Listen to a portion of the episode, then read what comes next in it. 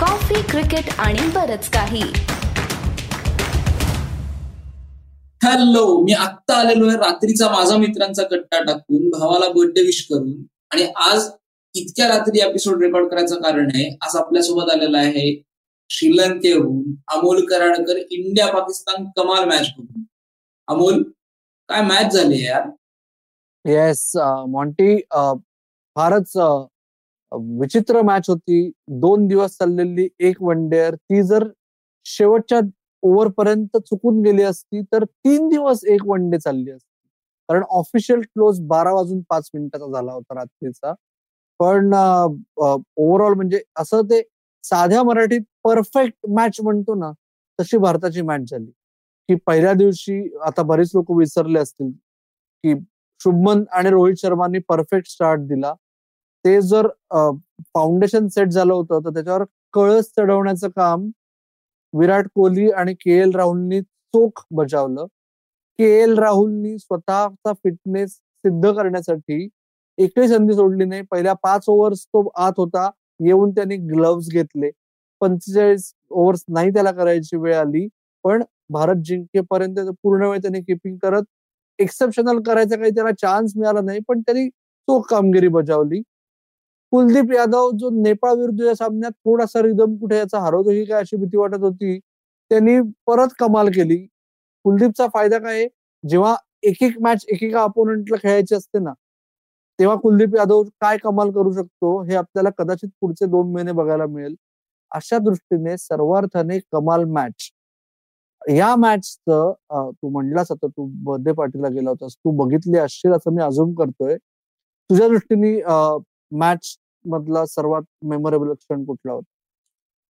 माझ्या दृष्टीने विराट आणि के. एल राहुलच्या शंभर ज्या झाल्या ते कुठली मॅच असू देत? विराटची शंभर ही चाहत्यांना सुखावणारीच असते. म्हणजे तो ज्या प्रकारे एक एक रेकॉर्ड मोडतोय म्हणजे तेरा हजार ओडीआय रन्स सगळ्यात वेगाने केलेल्या त्या तेरा हजार धावा सत्तेचाळीसावी सेंचुरी सत्याहत्तरावं इंटरनॅशनल शतक सचिनच्या दोनच शतक मागे म्हणजे तुम्ही म्हणाल तेवढी यादी हनुमानाच्या शेपटीसारखी लांब आहेच म्हणजे. श्रीलंका आहे हनुमानाची शेपटी हे जरा आयरॉनिक आहे पण विकली कट्ट्यावरती हे असे विनोद चालू शकतात फालतू विनोद नाही का? पण माझ्या दृष्टीने के एल राहुलनी दुसऱ्या राहुलची डोकेदुखी वाढवली आहे नाही का? येस के एल राहुलने दुसऱ्या राहुलची डोकेदुखी वाढवली आहे पण गंमत बघा तेरा आकडा हा आपल्याकडे विनाकारण अशुभ मानला जातो. माझ्या दृष्टीने तेरा आकडा हा किती शुभ आहे ते मॉन्टी गोखलेला माहितीये तुम्हाला असाची गरज नाही. ओके? पण के एल राहुल टीम शीटवर जेव्हा टॉसच्या आधी वीस मिनिटं टीम शीट केली गेली तेव्हा तेरा नंबरवर होता चार नंबरवर होता श्रेयस अय्यर. आणि श्रेयस अय्यरला झाली पाठ पुन्हा एकदा दुखापत ती फार सिरियस नाहीये जास्त नंतर बोलू. पण अचानक के एल राहुल आणि के एल श्रेयस अय्यर तेरावरून चार ची अदला बदली झाली आणि के एल राहुलला मॅच मिळाली. आता प्रश्न असा झालाय की सूर्य यादवला परत बाहेरच बसावं लागणार का?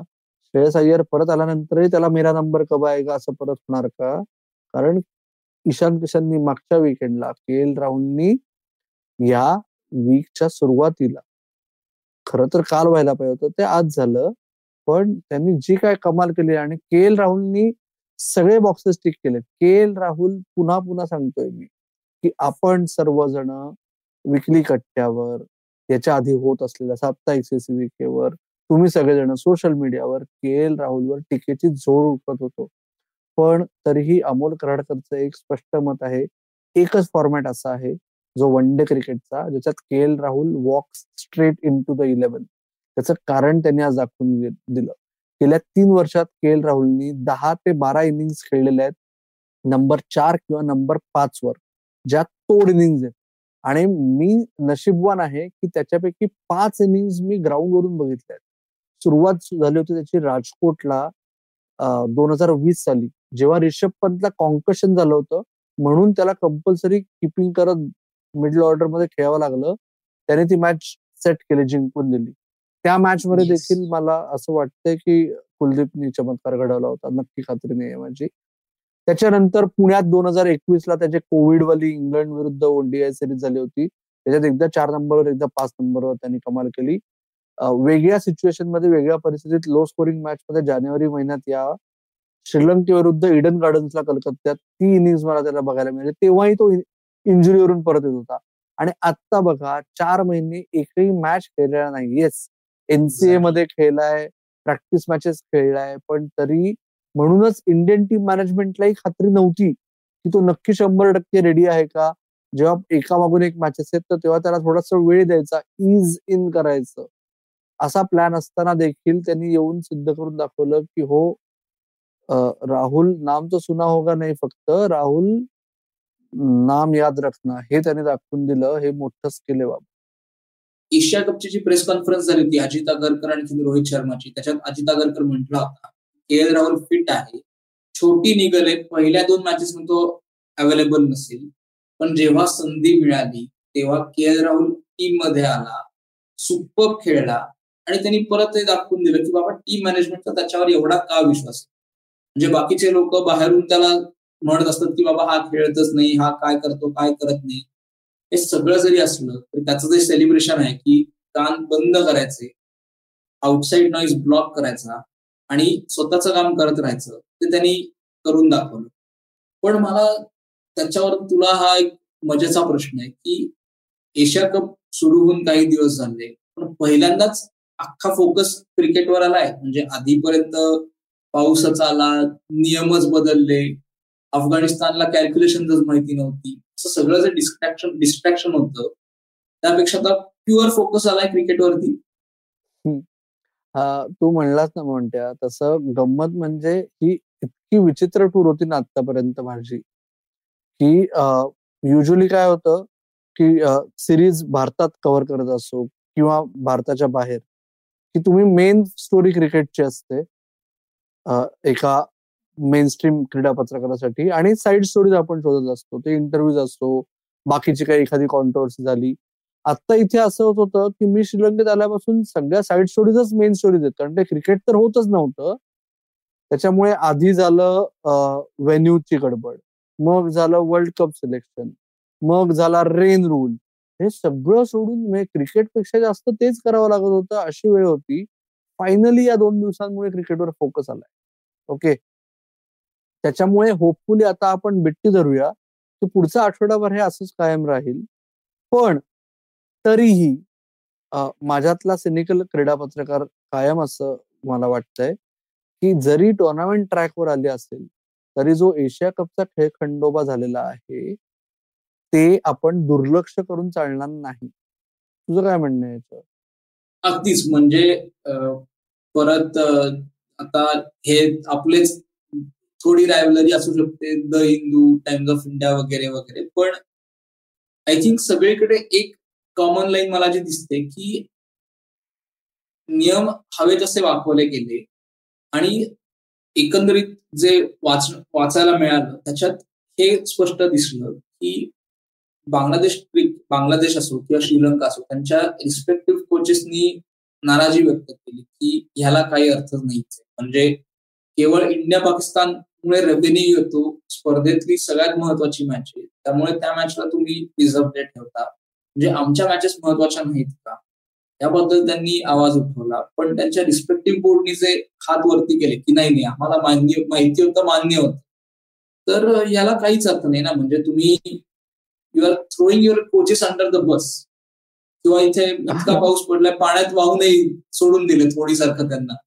तर काहीच अर्थ नाही. म्हणजे कुठेतरी आपण म्हणतो cricket is a gentleman's game spirit of the game पण uh, आय थिंक ही स्पर्धा केवळ या दृष्टीने लक्षात राहील की how spirit of the game was butchered spirit of game butcher करण्यापेक्षा मला अजून एक मुद्दा याच्यात ऍड करायचा आहे. तू मेन्शन केलास मुद्दा काढलास की रेव्हेन्यू ओके तर एक अशी बीसीसीआय uh, कडून एक वदंता उठवली जाते. ओके ऑफिशियल बीसीसीआय काहीच म्हणत नाही ना. पण असं आहे की बीसीसीआयला काही विशेष गरज नाहीये एशिया कपची. ओके? बीसीसीआयला काय एकशे वीस कोटी प्रत्येक मेंबरला मिळतात पाच फुल मेंबर्सना एशिया कप थ्रू. ते एकशे वीस कोटी म्हणजे काय? बीसीसीआयला एका आयपीएल मॅचचा पण रेव्हेन्यू जास्त मिळतो. तर बीसीसीआय हे क्रिकेट वाढवण्यासाठी इतर आशियाई कंट्रीजना मदत करते. म्हणून बीसीसीआय एशियन क्रिकेट काउन्सिलला सहकार्य करते आणि एशिया कप खेळते. तर मला फक्त एकच सांगायचंय की हे विसरू नका की बीसीसीआय सोडून बाकी चार फुल मेंबर्स आहेत. आयसीसीचे बारा फुल मेंबर्स आहेत त्यातले पाच एशियातले आहेत. म्हणजे त्या चार लोकांची वोट बीसीसीआय एन्श्युअर करतं. आणि प्युअरली रेव्हेन्यू वाईज बोलायचं म्हणलं जर तुम्ही या स्पर्धेतून म्हणजे मागच्या वर्षी पहिल्यांदा असं झालं होतं की भारत पाकिस्तान तीनदा खेळू शकतील अशा पद्धतीने स्पर्धा डिझाईन झाली. त्यातल्या दोनच मॅचेस झाल्या हा भाग वेगळा. यावेळेस आत्ता तरी अशी शक्यता आहे. आपण शूट करतोय तेव्हा की भारत पाकिस्तान फायनल व्हायची शक्यता वाढली आहे. अनलेस भारत आणि श्रीलंका आणि बांगलादेश दोघांविरुद्ध माती खाली.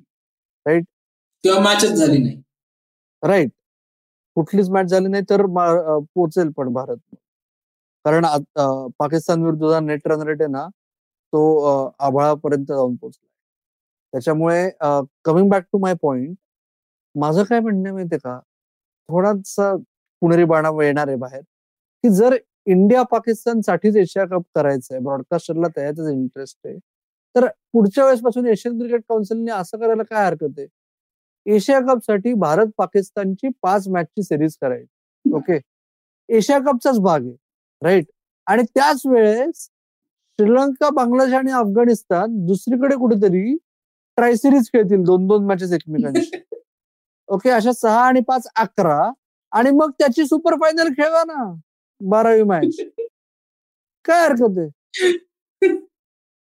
भारत पाकिस्तानच्या मॅचेस तीन नाही पाच होत आहेत. अजून काय पाहिजे? मजा मजा आहे फक्त मजा आहे. बेस्ट आता सगळीच मजा सगळ्यांनीच मजा करायची ठरवलंय. त्याच्यामुळे पण हे सिरियस सिच्युएशन आहे. सार्कॅस्टिक असेल वाटू शकेल काही लोकांना. पण हे प्रेझेंट केलं तर नक्की सिरियसली घेऊ शकतील लोक. प्रयत्न करा तुम्ही स्पोर्ट्स कट्टा मार्फत पोहोचवायचा. खरंय आणखी सिरियस गोष्ट म्हणतोय तर श्रेयस अय्यरची इंजुरी किती सिरियस आहे? श्रेयस अय्यरबद्दल ऍज ऑलवेज भारतीय संघ व्यवस्थापनाकडून ऑफिशियल स्टेटमेंट काहीही नाही. मॅच सुरू होऊन आत्ता आपण बोलतोय तोपर्यंत छत्तीस तास झालेत. पण जे काय मी इथे ऐकलं सामना सुरू व्हायच्या आधी नंतर नाही. तर त्यावरून श्रेयस अय्यर नशिबानी फार सिरियस नाहीये.